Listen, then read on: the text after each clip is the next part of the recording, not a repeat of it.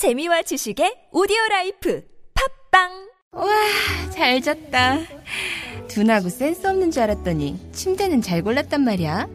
여보, 어제 온 소파도 너무 편하던데 소파는 어디 거야? 당연히 쇼엔이지. 어, 편안함을 파는 사람들 쇼엔 소파도 출시했구나. 그럼 이제 침대도 소파도 당연히 쇼엔이지. 편안한 건 다 파는 거네. 역시 쇼엔이지.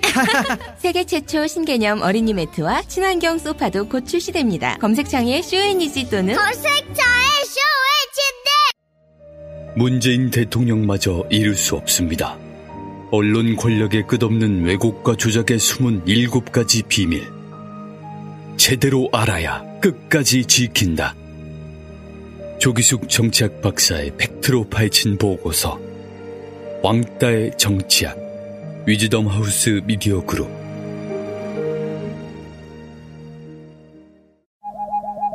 굶고 뛰고 땀 빼고 다 해봤다. 그래봐야 소용없었다. 다이어트는 결국 먹는 게 문제다!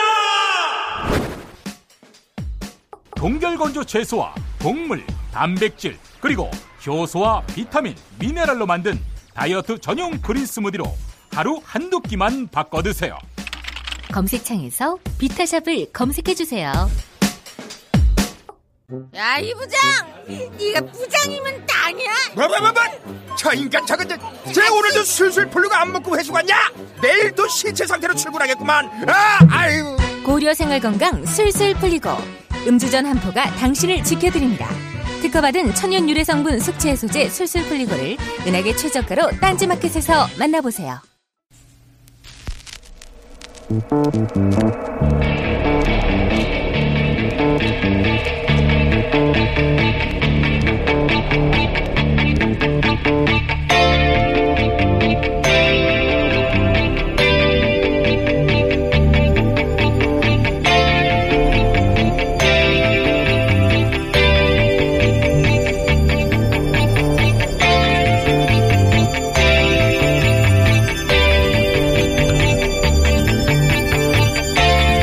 김호준입니다. 오늘부로 미일 중로 4개국 특사들이 모두 귀국했습니다. 이들 4개국 관련해서는 4개국 모두 관련됐을 뿐만 아니라 국내 정치적으로도 정당별 입장이 갈리는 사드 배치 문제가 향후 가장 민감한 이슈 중 하나가 될 겁니다. 과연 이 무기의 성능은 미군이 그리고 박근혜 정부 하, 하의 국방부가 주장하듯 그렇게 뛰어난 게 맞긴 맞는지부터 비용 문제는 어떻게 해결하고 국회 비준은 어떻게 할 것이며 중국과의 군사 외교적 긴장 고조와 경제적 손실을 감수할 만큼 안보 이득이 과연 있는 건지까지 여러 검토가 필요할 겁니다. 저는 이 무기 자체보다 국민들이 이 무기 도입으로 인해 우리가 어떤 이득을 얻고 대신 어떤 대가를 지불해야 하는지 정확하게 아는 것이 훨씬 중요하다고 봅니다. 그런 판단의 근거가 충분히 사실대로 제공되고 그리고 국민 다수가 배치를 원한다면 그럼 저 개인으로는 배치에 반대해도 그래서 배치를 지지할 수는 없어도 그 결정 과정을 존중하고 결과 역시 수용할 수 있다는 국민들 많을 겁니다. 지금까지 사드 배치에서 가장 큰 문제는 바로 이 과정 전체가 생략됐을 뿐 아니라 심지어, 심지어 정부가 거짓말을 했다는 거죠. 그러니까 사드 배치와 관련해 문재인 정부가 가장 먼저 해야 할 일은 무엇보다 지난 정부가 사드 관련해 밝히지 않았던 것이 무엇인지 그것부터 밝히는 겁니다. 김호준 생각이었습니다.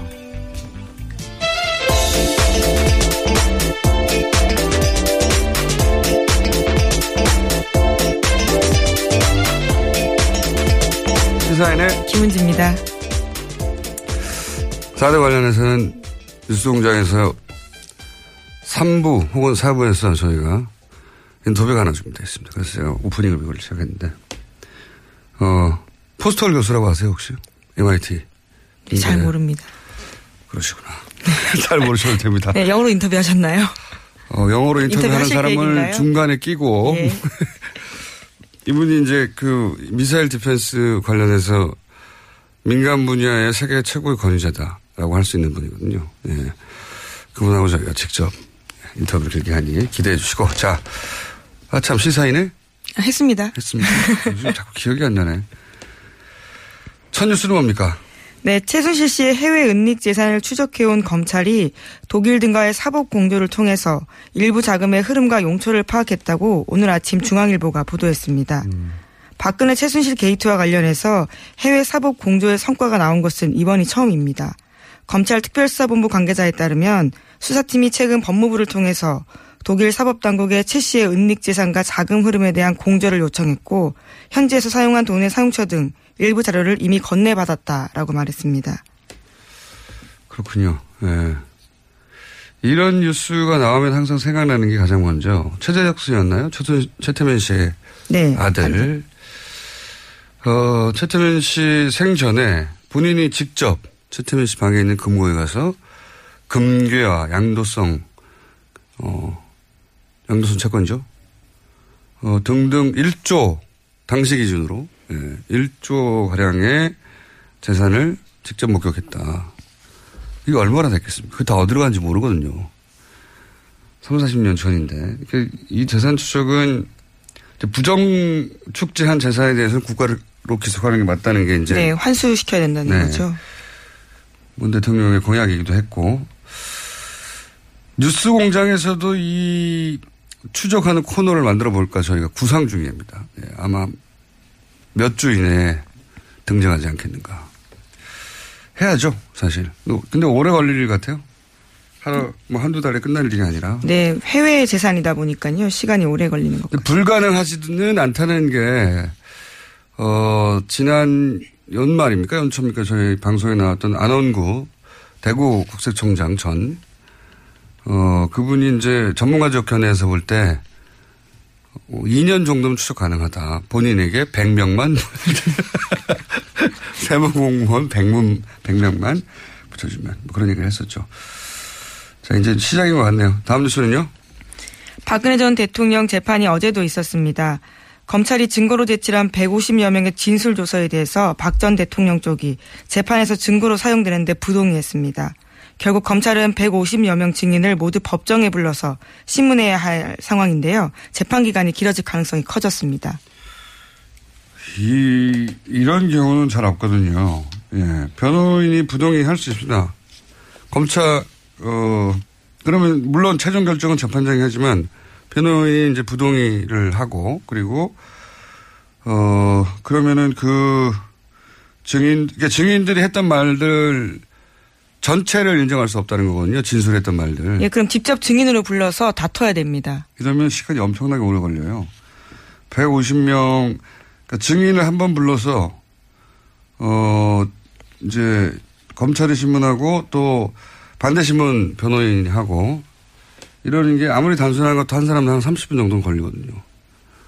세 명이면, 그리고 이, 이분들이 다 오질 않아요. 해보면. 왜냐하면 그분들도 다 자기 사정이 있기 때문에 시간이 잘 안 맞고, 그러면 하루 세 명씩 주 3회 부른다는 계산도 이대로 될 리가 없어요. 뭐 이런 식으로 하면 뭐 6개월도 넘어가고 굉장히 오래 걸리는데 이 시간을 오래 끌겠다는 거죠, 이게. 네, 그래서 어제 재판부도 좀 놀래는 투로 모두 다 불러서 취지, 증인 신문 하자는 취지는 아니냐라고 물었는데 그렇다라고 변호인 네. 쪽에서 말했습니다. 요지가 그런 거죠. 검, 검찰이 그 증거를 철회하지 않으면 반대 신문을 하겠다는 요지로 말을 한 건데 저는 이렇게 시간을 계속 끄려고 하는 목적은 그런 것 같아요. 이 박근혜 전 대통령 변호인단이 어 부실한 건 사실입니다. 어떤 의미에서 부실하냐면 이재용 삼성 부회장의 변호인단에 부여하면 상대적으로 대단히 부실하죠. 예. 근데 지금 이재용 부회장의 재판 결과와 상당히 어, 연동되어 있다고 볼 수 있거든요, 이 사건은. 네, 뇌물죄 부분은 네. 공범이라고 볼 수 있으니까요. 그러니까 이재용 부회장의 혐의가 이재용 부회장을 변하고 있는 최고의 변호인단에 의해서 어느 정도 벗겨지거나 하면 본인들에게 유리할 거라고 보고 시간을 끌고 있다. 라고 저는 생각합니다. 재판 전략이기도 한 거죠. 예. 그런 이유 아니겠는가. 뭐 하여튼 상식적이지 않은 부동이긴 하나 그거밖에 방법이 없으니 이러고 있는 것이다. 저는 그렇게 봅니다. 자, 다음 뉴스는요. 네, 어제까지 이낙연 총리 후보자에 대한 청문회 있었습니다. 예.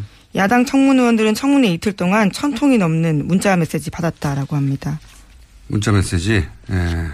천 통이 넘는. 어, 이거 관련해서는 좀 뉴스 좀 나오고 어디도 잠깐 뭐 자제할 필요 없다고 제가 했는데 이게 이제 문자 폭탄이란 단어부터가 굉장히 부정적인 뉘앙스죠. 근데 가만히 생각해 보면 이건 문자를 받는 정치인 시각에서 본 겁니다. 정치인 입장에서는 막 쏟아지니까. 그런데 보내는 유권자들 입장에서 이 현상을 보면 자, 우리 모두 같이 문자 폭탄을 보내요 하고 서로 텔레파시를 보낸 다음에 일시에 문자 보낸 게 아니에요. 그러니까 이 문자는 폭탄이 아니고 하나하나가 다 유권자들이 개별 행동을 한 거예요. 그런데도 이렇게 많이 문자가 가는 건 그 어떤 정치인의 어떤 어, 언행을 보고 같은 감정을 느낀 유권자가 그렇게 많다. 그걸 입증하는 겁니다. 이게 문자 폭탄이라고 부르면 안 되는 거예요, 정확하게. 이건 그냥 정치인이 문자를 많이 받았네? 라는 관점에서 그 결과치만 보는 거고요. 거꾸로 봐야 되는 거죠. 유권자가 서로 맞추지도 않았는데 특정 행동에 대해서 문제가 있다고 느끼는 사람이 그렇게 많다는 겁니다. 그러니까 이거는 문자를 받는 정치인 시각에서 폭탄이라고 할 게 아니고 그 정치인이 대체 무슨 정치적 행위를 했길래 그렇게 많은 유권자들이 동시에 반응한 거지? 이렇게 봐야 되는 거죠. 그렇게 보면 유권자 입장에서는 문자로 항의를 하는 거거든요. 문자로 지적을 하는 거고. 그, 그럼 문제가 없는 거예요. 용어만 바뀌어도. 생각해보면, 아니, 뭐 정치인이 아닌 저도 방송하면 막 수백 통씩 문자가 쌓입니다, 저기에. 카톡도 오고, 게시판에 뭐, 앱에 욕설도 오고, 방송국으로도 막 전화, 게스트가 뭘 마음에 안 들면 수백 통씩 전화 오기도 해요. 항의 전화 오고. 어떤 날은 거의 전체가 비난입니다. 저희 PD부터 끌려 나와가지고. 마음에 들지 않는 게스트가 마음에 들지 않는 말을 하거나 하면 PD 나가 죽어라 이것부터 시작해가지고. 그렇다고 제가 우는 소리 합니까? 아니, 우는 소리를 한다고 정말 잘 울었다고 누가 해줍니까? 바보 소리나 듣지? 응? 청취자 반응조차 수용하지 못한다는 소리 듣지. 정치인만 왜 우는 소리를 듣고 있는 거죠? 이거는 정치인들은 한 사람 한 사람 헌법기관이에요. 대의기관이고. 그런데 어떤 정치행위, 뭐 청문회를 하든 과정이든 어쨌든 하는데 유권자가 이것은 문제라고 정치 의사표현을 하는 거예요. 거기다 왜 우는 소리를 합니까? 어, 이전에 그런 적이 없었던 거는 과거에는 정치인한테 그런 문자를 보내는 게 두려웠거든요. 막연히. 정치인이 막 대단한 거 같고, 감히 국회의원에게. 내 일도 아닌데, 그 일이 직접. 뭘 그렇게까지 하나. 근데 그게 이제는 이 정치적 참여식 대단히 높아져가지고, 그 벼슬이 아니고, 세금 받는 공복이니까 내가 정치적 의사표현을 하는 거예요. 당연히. 이게 이전에는 그런 적이 없다고 해가지고, 폭탄이라고 문자를 받는 정치인 입장에서 바라보면 안 되는 거예요. 어, 정치적인 행위는 언제나 유권자한테 이렇게 감시 평가의 대상이 돼야 되는 겁니다. 그걸 감수해야 될 의무가 있는 거고 안 그러면 정치는 하면 안 되는 거 이제. 유권자 의식이나 행동 양식 계속 변하는데 정치인이 여기 적응을, 적응을 못하면 안 되는 거죠. 정을 해야지. 아니 옛날처럼 부르지 마세요 이런 거거든요. 근데 물론 뭐 시간이 너무 늦다거나 내용이 협박성이 있다에 대해서 호소하는 부분도 있었습니다. 그런 사람도 있겠죠. 저희 문자에도 많아요. 욕설도 있고. 어, 그리고 그 문자는 유권자들이 자기 전화번호를 노출하고 하는 거예요. 익명으로 하는 게 아니에요. 예. 휴대폰을 겨우 문자 보내는데 휴대폰을 면상에 던졌다고는 모르겠어요. 수백 명이. 이건 무슨 화염병 던지지 말라는 수준으로 자꾸 가르치려 들 게 아니고 배워야 돼요. 새로운 유권자 행동 양식을. 그러면 휴대폰 하나 더 두세요. 문자 받는 휴대폰을 정치인들이 직접적으로 공개하고 제 저한테 항의하시거나 의견이 있거나 또는 뭐 격려하실 분들은 제가 일상적인 생활도 해야 되고 하니 휴대폰을 하나 더 두겠습니다. 라고 하든가. 하여튼 저는 이 현상을 바라보는 언론의 태도도 마음에 안 들고 이걸 문자 폭탄이라고 부르는 용어도 마음에 안 들고 왜 문자 폭탄이에요? 그럼 받는 사람 중심으로 그 정치인 해당 관점에서 요거를 정한 거예요. 보내는 사람은 다 개별적으로 보내는 겁니다. 하나하나. 너무 길게 했네. 자, 다음 뉴스 짧게 해주세요. 아니, 생각하면 생각할수록 난 이상해서 이 현상이. 이걸 보고 자꾸 가르치려고 드는 게 그러지 말라고. 왜 자제를 해야 해요?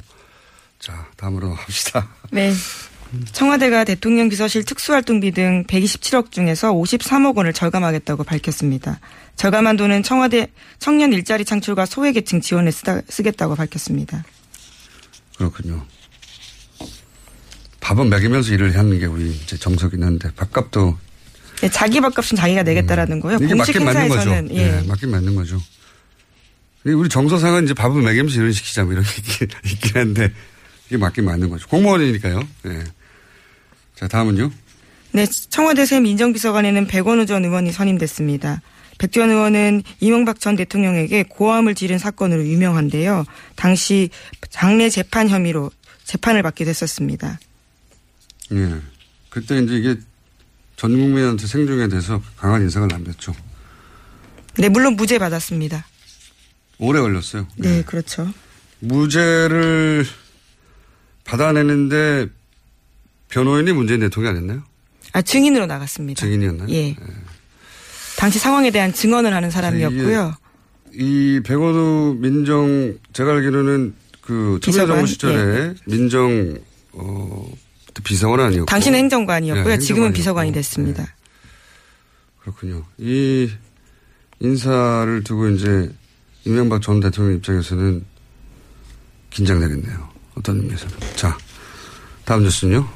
예, 새 정부 인수위 역할을 하는 국정기획 자문위에서 어린이집 누리과정 전액 국고 지원하겠다라는 내용 보- 보고받았다라고 밝혔습니다. 이건 뭐 공약이니까요. 예, 이렇게 하겠다고 했으니까. 근데 이제 기재부는 당황을 하겠네요. 예. 자기들 그 예산 얘기를 하지 않고 발표부터 했으니까. 예, 2조 정도 준다고 합니다. 근데 이제 공약을 지킨다는 말은 이게 정치적 메시지거든요. 이거는 조율하고 발표한 내용은 아니고 앞으로 이제 실행 계획을 의논할 때 기재부하고 이제 얘기를 하게 되겠지만 기재부는 자기들하고는 말하지 않았다. 사전에. 불만을 가질 수 있겠지만 제가 보기엔 불만 가진 내용 아닌 것 같습니다.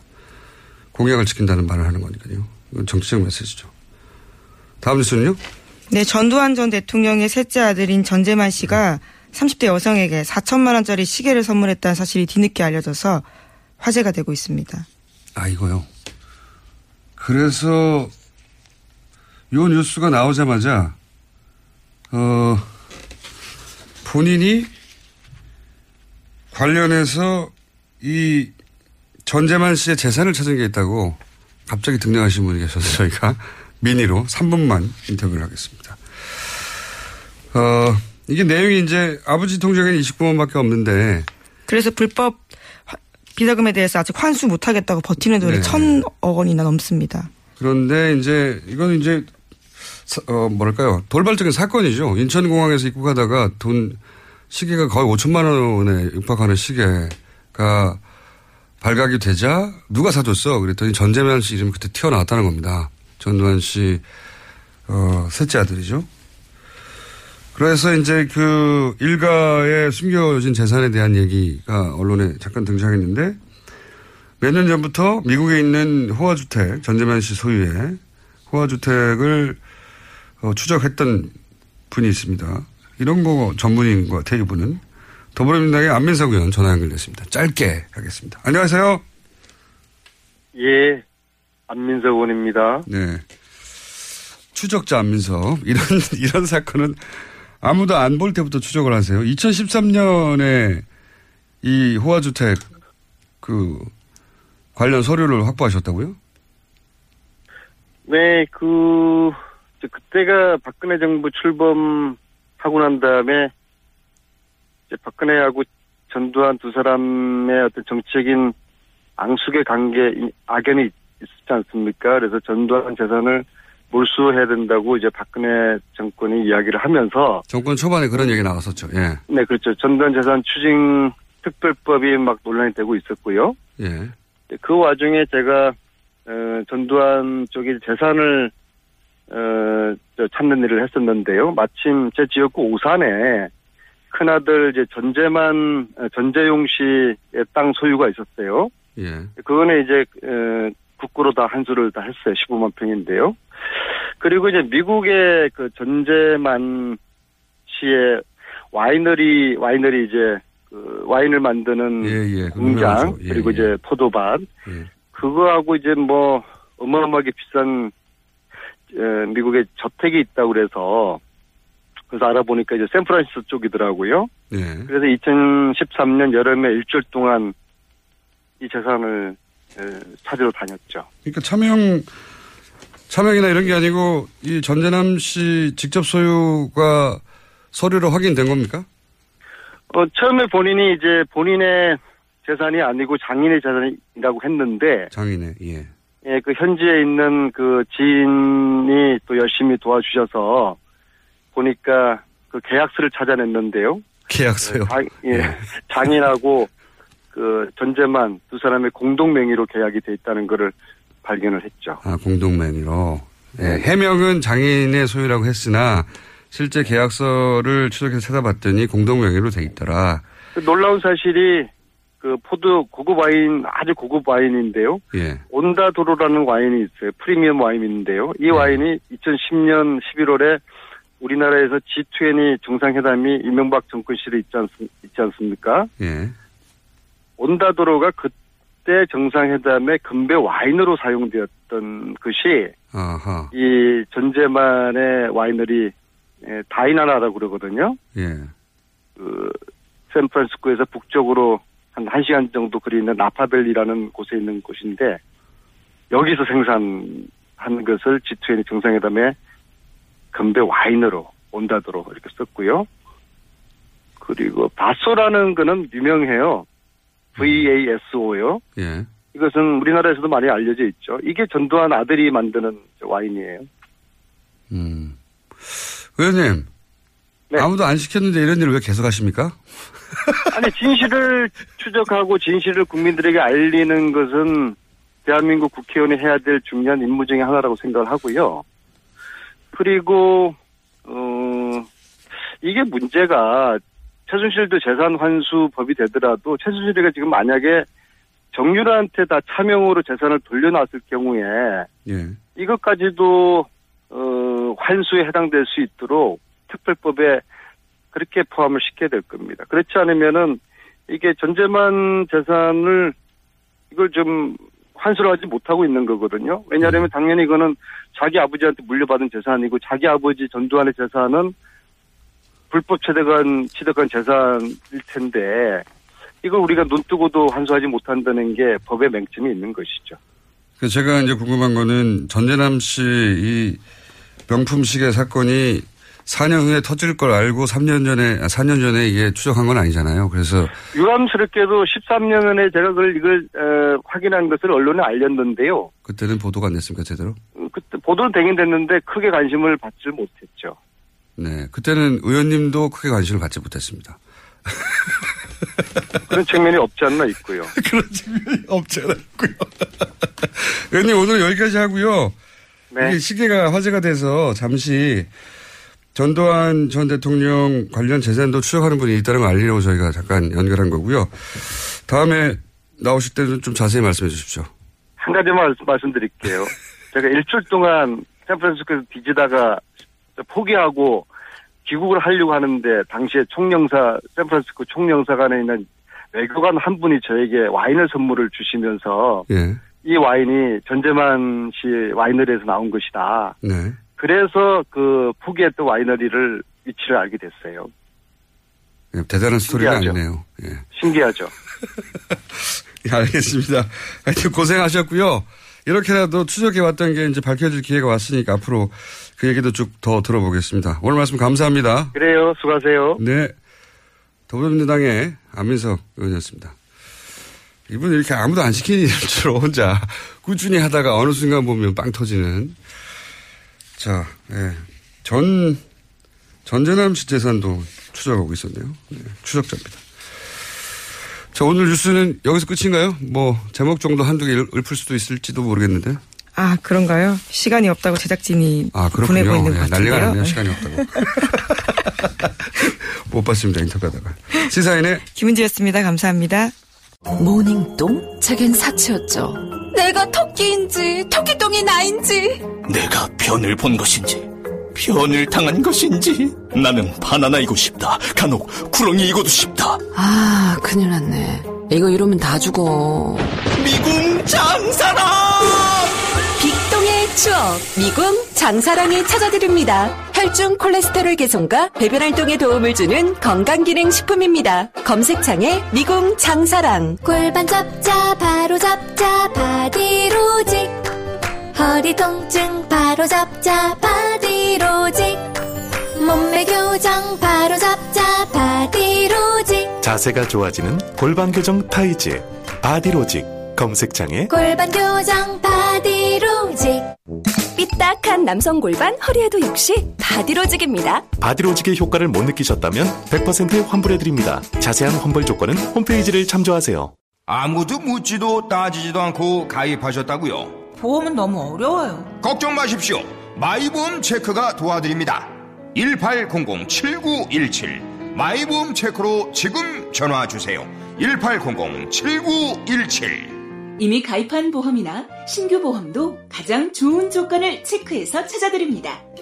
인터넷 한글 주소 마이보험.com 또는 카카오톡에서 아이디 검색 마이보험을 친구 추가하여 상담하실 수 있습니다.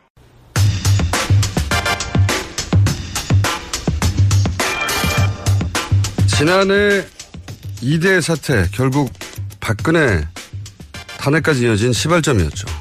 그리고 이어진 정유라 사태. 이때 교수실을 주도하고 그리고 청문회에서 눈물을 흘렸던 김혜숙 철학과 교수가 첫 직선제 총장으로 선출됐습니다. 전화 연결됐습니다. 안녕하세요, 교수님. 네, 안녕하세요. 네, 우선 축하드립니다. 네, 감사합니다. 이게 이 굉장히 특이했던 게 어, 교수 직선제로 뭐 총장을 뽑은 경우는 여러 번 들어봤지만 이번에는 교 직원하고 학생하고 그리고 졸업 동문도 참여하는 직선제인데 이건 처음 아닙니까?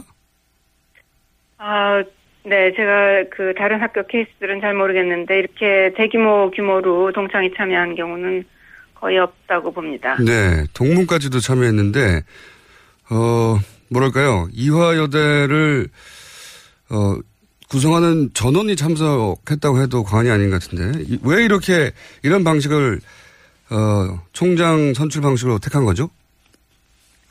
어, 그 이, 이화 커뮤니티의 어떤 하나의 그 공통의 과제로 봤던 것 같습니다. 이번 일을 네, 130년 만에 겪는 위기를 타개하기 위한 네. 나의 그 방법이 아니었나 이렇게 짐작을 합니다. 이 선출 방식은 어디서 결정된 겁니까? 어, 이- 어, 궁극적으로는 이사회가 결정을 하셨지만은 이제 그 기본 논의는 뭐 이, 저희 구성원들 내에서 어, 나왔고요. 예. 또뭐 교수평의회 그리고 학생회 직원 노조 동창회 뭐 그런 그 사자 협의체라고 하는 것이 만들어져서 거기서 어, 논의가 진행이 됐었습니다. 음. 원래 이제 보통 소감부터 여쭤봐야 되는데 워낙 이 선출 방식이 이례적이어가지고 네. 선출 방식부터 여쭤봤습니다. 그런데 실제 이렇게 방식을 정해놓고 학생들도 투표에 많이 참여했습니까? 거의 한 50% 지금 9천 몇백 명이 참여를 음. 했습니다. 예. 대단히 높네요. 그, 그래서 참여한 학생들이, 어, 제가 본 기사로는 거의 90몇 프로, 뭐그 100% 가까이, 어, 교수님을 총장으로 뽑았더라고요. 네, 그렇게 된- 됐습니다. 예. 네. 그러면 이제 이렇게 이런 결과가 나왔는데 이런 과정을 거쳐서 어 130여 년 만에 첫 직성제 총장이신데 소감을 좀 듣고 싶습니다. 아, 제가 그 하여튼 뭐 지금 말씀하신 대로 여러 가지 의미를 갖는 선거에서 이렇게 에, 당선이 된 것은 이제 기쁜 일인데요. 그 기쁘다는 마음보다는 좀 어깨가 무겁고 책임이 크다 그런 생각이 더 앞서네요. 답변이 워낙 짧으시네요. 그러니까 저는 이- 굉장히 신기했어요. 이대 구성원들 뭐 교수 입장 다르고 직원 입장 다르고 학생 입장 다르고 동문 입장 다를 것 같은데 어, 이렇게 압도적 지지를 받으셨다는 게 구성원들에게 큰 신뢰를 주신 건데 어, 왜 네, 교수님을 선택했을까요? 이 많은 사람들이? 아, 뭐, 결국 뭐, 지난, 음, 여름부터 이어졌던 네. 이대 학내 사태에서, 어, 저를 아마 많이 이제 보신 그런 다투 있지 않을까 싶고요. 어, 그리고 저희가 문제 해결을 해 나가는 과정에서, 어, 나름 그래도 공동, 그 공동체들, 공동 이 구성원들 안에서 어떤 신뢰를 어, 받았다고 생각을 합니다. 어, 이게 상당히 어려운 작업이었고요. 저희가 뭐 거의 매일매일 상황이 달라지는 그런 속에서 판단하는 것도 상당히 어려웠고 한데 음, 일단은 저희 생각은 학생들이 이 그 어떤 정의를 위해서 순수한 가치를 위해서 어 어려운 상황을 겪어내고 있다고 판단을 했던 거고요. 그래서 학생들을 저희가 지지를 했던 그런 상황이었고 그런 데서 이제 학생들 신뢰는 쌓아졌다고 생각을 하고요. 또 학생들이 굉장히 그 사태 후에 트라우마를 많이 겪고 했는데 이제 저희가 그런 것들을 좀 support 해주고 어, 지속적으로 관- 관심을 갖고 이제 이런 상황이었기 때문에 그렇다고 보여지고요. 또 뭐 동창분들은 동창분들대로 여러 뉴스나 인터넷 매체 통해서 또 그 학생들과 연계된 졸업생 뭐이 학생들을 또 졸업생들이 강력하게 support를 해주고 언니들이 있다 뭐 이제 언니들이 배우다 이런 말을 만, 만들어내면서까지 이 상황 전개가 이루어졌었던 상황에서 동창분들도 저희에 대한 신뢰가 있었던 것 같습니다. 그 교수님들은 뭐 가까이서 저희가 지내왔으니까 상황을 더 잘 파악을 하고 있으신 분들이고 예. 이 정치를 잘 못하실 것 같습니다. 이게 본인 자랑하는 타이밍인데 쑥스러워 하셔가지고. 네. 청문회 때, 청문회 때 눈물 흘리신 게 화제였어요. 왜 그때 눈물이 나셨습니까?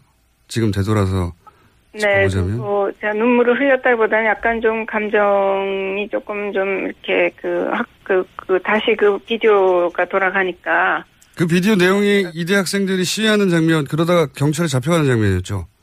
예, 경찰 잡혀간 장면인데 아마 그걸 다 보시면 상당히 그 어, 마음들이 저 저랑 뭐 그렇게 다르지 않았으리라고 생각을 합니다. 그 학생들이 거의 절규하듯이 이 그 끌려 나가는 그런 그 상황에서 벌어지는 여러 가지 그 소리나 이제 이런 것들 들으시면 어 저는 이제 한번 저는 그걸 그 전에 한번 봤었고요.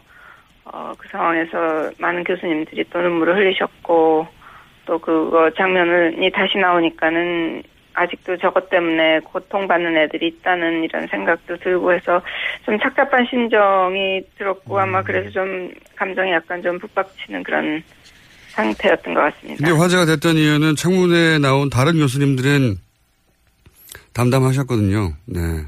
교수님만 울컥하신 건데. 입장이 다르니까, 네, 다른 위치에 있으니까 아마 다른 다른 감정을 가지셨겠죠. 예. 이 진행되는 재판은 그 지켜보고 계십니까? 챙겨보고? 아, 최경희 전 네, 교수라든가. 뭐 이렇게 네. 좋은 뉴스는 아니니까 그렇지만 또저 이대 뉴스가 나오니까 뭐 눈이 안 갈 수는 없고요. 네, 보고 있습니다. 이제 그런 재판이나 그로 인해서 뭐 상처받은 이대 구성원들도 있을 것이고 또는 학교 명예도 있고 이거 어떻게 해결해 나갑니까 앞으로? 앞으로 이제 학교가 가지고 어, 해결해야 할 과제 혹은 뭐 공약 이런 거 간단하게 정리해 주십시오. 아, 일단 저기 그 저는 이대가 어쨌든 그 국민들의 어떤 기대나 아, 이대에 대한 그 바람이나 이런 것들을 저버린 데 대해서 상당히 그 죄송스러운 마음으로 있고요. 어, 굉장히 공신력을 그 손상 음, 공신력이 시- 손상됐다고 생각을 합니다. 어, 그런데 이제 한편으로는 또 우리가 해결해 나가야 될 문제들이 산적해 있는 상황이고 일단은 어, 실, 구성원들의 신뢰 회복이 급선무라고 생각을 합니다. 그래서 어, 이 신뢰 회복을 위해서 제가 여러 가지 노력을 기울여야 될 것 같고요. 근데 뭐 신뢰 회복이라는 게 하루 아침에 되는 것은 아니고 그야말로 진정성 있는 자세로 구성원들과 대화하고 또 열린 자세로 여러 가지 사안들을 구성원들의 그 지혜를 모아서 어, 해결해 나가야 된다고 생각을 하고 제가 그 뭐 공약이라기보다 하여튼 그 목표로 내세웠던 것은 세 가지였습니다. 투명하고 공정한 이화를 구축해야 되겠다는 거 하고 어, 모든 구성원이 존중받는 그런 그 커뮤니티를 만들어야 되겠다는 거 하고 그다음에 대학 본연인 교육과 연구에 집중할 수 있는 그런 환경이 돼야 되겠다. 그 세 가지였는데 이 세 가지 목표를 위해서 제가 어, 혼신을 다해서 움직여야 되겠죠. 그 대학 본연의 목표를 강조하시는 건 그동안 대학이 어, 이 연구가 본연의 목표가 아니라 혹시 그동안 지나치게 비즈니스적인 관점에서 학교가 운영됐다 이렇게 생각하시는 네, 건가요? 그 아무래도 대학들이 지금 재정적으로 여러 어려움을 겪다 보니까 예.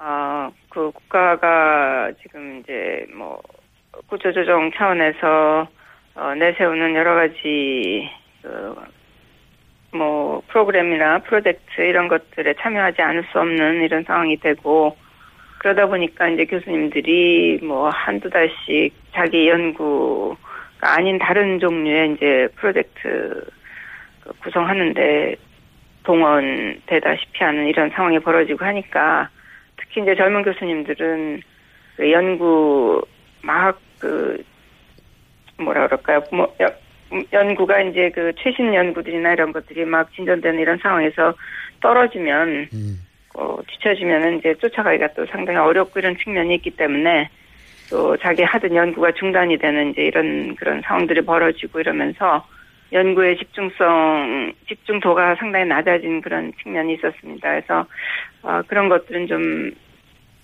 장기적인 연구력 향상의 관점에서 본다면 그런 것들은 좀 어, 제 어, 피해 피해야 된다고 생각을 합니다.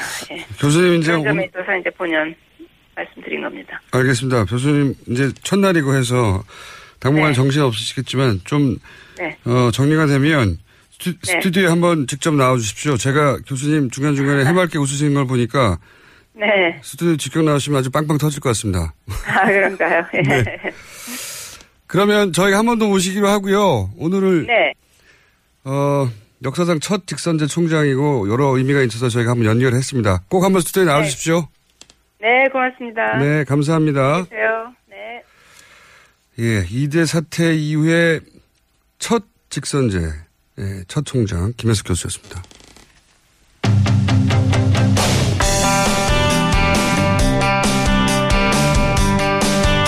바른정당 유승민 의원이 백의종군을 선언했었습니다. 그런데 아니다 당대표 경선에 나와라 공식 요청이 나왔네요.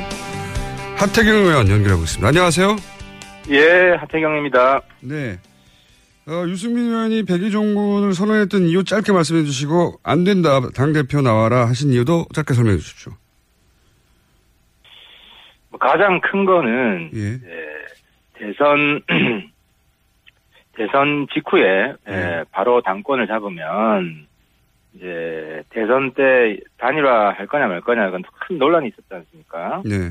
그래서 이제 단일화 주장했던 측은 단일화 안 하는 이유가 유승민 후보가 단일화 안 하는 이유가 이후에 당의 패권을 계속 장악하기 위해서 저러는 거다. 뭐 이런 음, 그 공격이 좀 있었어요. 음, 음. 그게 하나 있었고 또 어차피 대통령은 안 될 거고 이제 네, 당을 그렇죠. 장악하려고 저렇게 나가는 거다. 예, 그런 공격이 있었다. 당내 권력 투쟁의 일환으로 단일화 거부하는 거다. 뭐 이런 시각이 있었고 네네. 또 뭐 과거에 보면 대선 끝나면 후보들은 조금 쉬는 게 예, 본인을 그렇죠. 위해서도 좀 쉬는 게 필요하고 그렇죠. 뭐 그런 게 관례 비슷했기 때문에 예, 그뭐 그런 이유들이 겹쳐서 어 대기 정군을 선언했고 또 사실 자연스러운 면이 있습니다. 예. 그런데 굳이 나오시라고 하는 이유는요? 그건 이제 우리가 뭐 과거에 일당이었을 때는 그 일당이었고 당이 뭐 큰 위기가 아니었을 때는 다르지만 지금은 내년 지방선거에 실패할 경우에 당의 생사 존망이 이, 걸려 있습니다. 예. 사실상 당의 기반이 완전히 허물어지고 어 당이 이제 뭐 없어질 수 있는 그런 위기 상황이 올수 있기 때문에 예, 지금은 당의 핵심 역량들이 총동원돼야 된다는 거죠. 어 당을 살리기 위해서. 근데 뭐 우리 뭐 이미 이미 분명하지 않습니까? 유승민 의원이 바른정당의 최고의 가치고 최고의 자산 아니겠습니까? 현재 기준으로 그렇습니다. 예, 예. 네, 지금 기준으로 그렇죠. 그래서 그런 자산을 우리 당 입장에서 볼 때는 최대한 활용하는 것이 맞다. 음. 아, 그리고 유승민 의원 본인도 그 부분에 대해서 다시 생각할 필요가 있다. 지금 뭐 겸손한 게 미덕이 아니라는 거죠.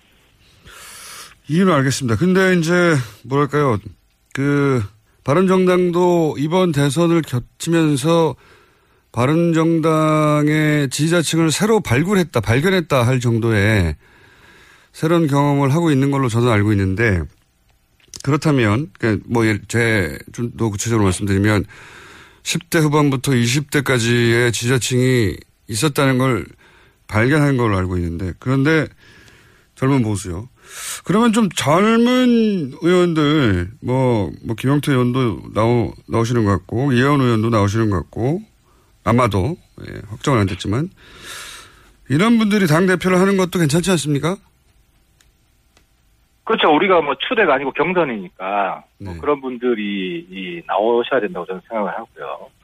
어 그리고 사실 그런 분들 입장에서도 유승민 후보가 대표로 나와 주셔야 성행도 더 되고 그런 분들도 가치가 더 높아진다고 생각을 합니다. 그래서 자칫 잘못하면 그 약간 마이너 리그가 될 수도 있다. 네. 아, 별로 국민들 관심도 어, 못, 못 끌어내고 그래서 어, 그런 의미에서 물론 뭐 그런 의미에서 유승민 후보가 당 핵심 역량을 총동원한다는 의미뿐만 아니라 아, 당에 대한 아, 국민의 관심을 더 끌어낸다는 의미에서도 저는 반드시 필요하다고 보는 겁니다.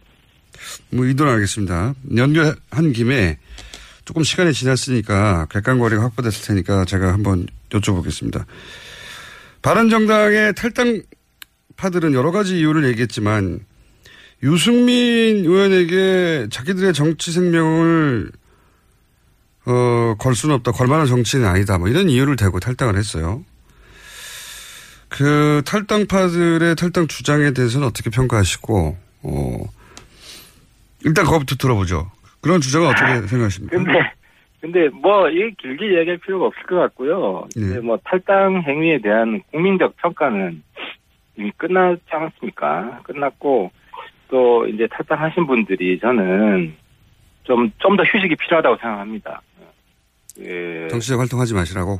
제 말을 아끼고 자숙 기간이 더 필요하고 말을 하면 할수록 오히려 어, 역풍이 더 분다. 그래서 국민들이 그 망각으로 빠질 때까지 상당히 좀그뭐 쉬시는 게 예, 그분들의 정치적 뭐 생명을 조금 더 연장하기 위해서는 조금 더 연장하기 위해서 좀 필요하지 않겠냐.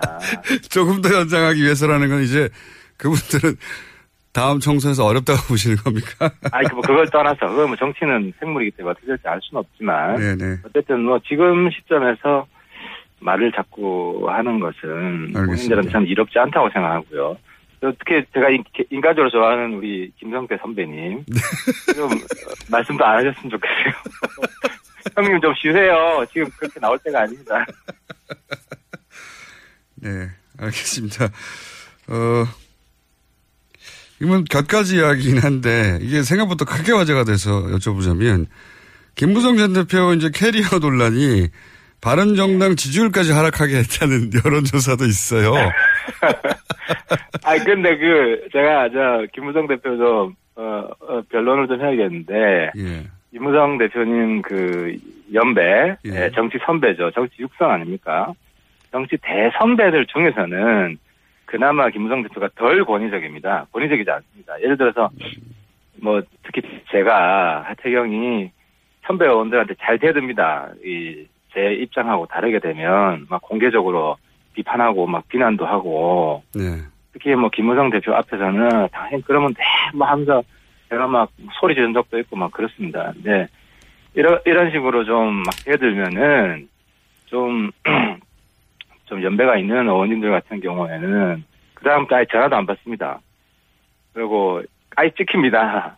그리고 대화도 안 해줍니다. 근데 안 해주는 분들도 있습니다. 다 그렇다는 얘기 아니고요. 그런 네. 분들도 있는데 뭐 김무성 대표 같은 경우는 또 이제 에, 그렇더라도 어 이제 수평적으로 대화하고 토론하고 어 그리고 또 이제 뭐 술 한잔 마시면서 뭐 그때 제가 좀 과했습니다 하면 또 사과도 받아주시고 뭐 이런 식으로 좀 어, 굉장히 수평적인 그 어, 정치인입니다. 알겠습니다. 네. 그 한 면만을 보고 네. 정 대표가 너무 뭐 구시대 권위주의적인 정치가 아닙니다. 이렇게 평가하는 건 좀 억울하다. 생각- 아무튼 예예예 좀 억울할 수 있을 것 같습니다. 본인. 네. 의원님의 변론은 잘 알아들었는데 변론이 도움이 될지는 모르겠습니다. 워낙 예, 뭐 국민들이 뭐 평가하시겠죠. 자, 어, 또 연결한 김에 몇 가지, 여러 가지 재밌는 포인트가 있어 의원님을 연결했는데, 그 문재인 정부에 대한, 지금 뭐 워낙 초기이기 때문에 그렇기도 합니다만, 문재인 정부에 대해서도 몇 가지 평가를 하셨던데, 어, 긍정적으로. 어, 긍정적으로 평가한 부분을 일단 말씀해 주시면, 외교안보 라인부터 긍정적으로 평가하시는데, 이유는 뭔가요?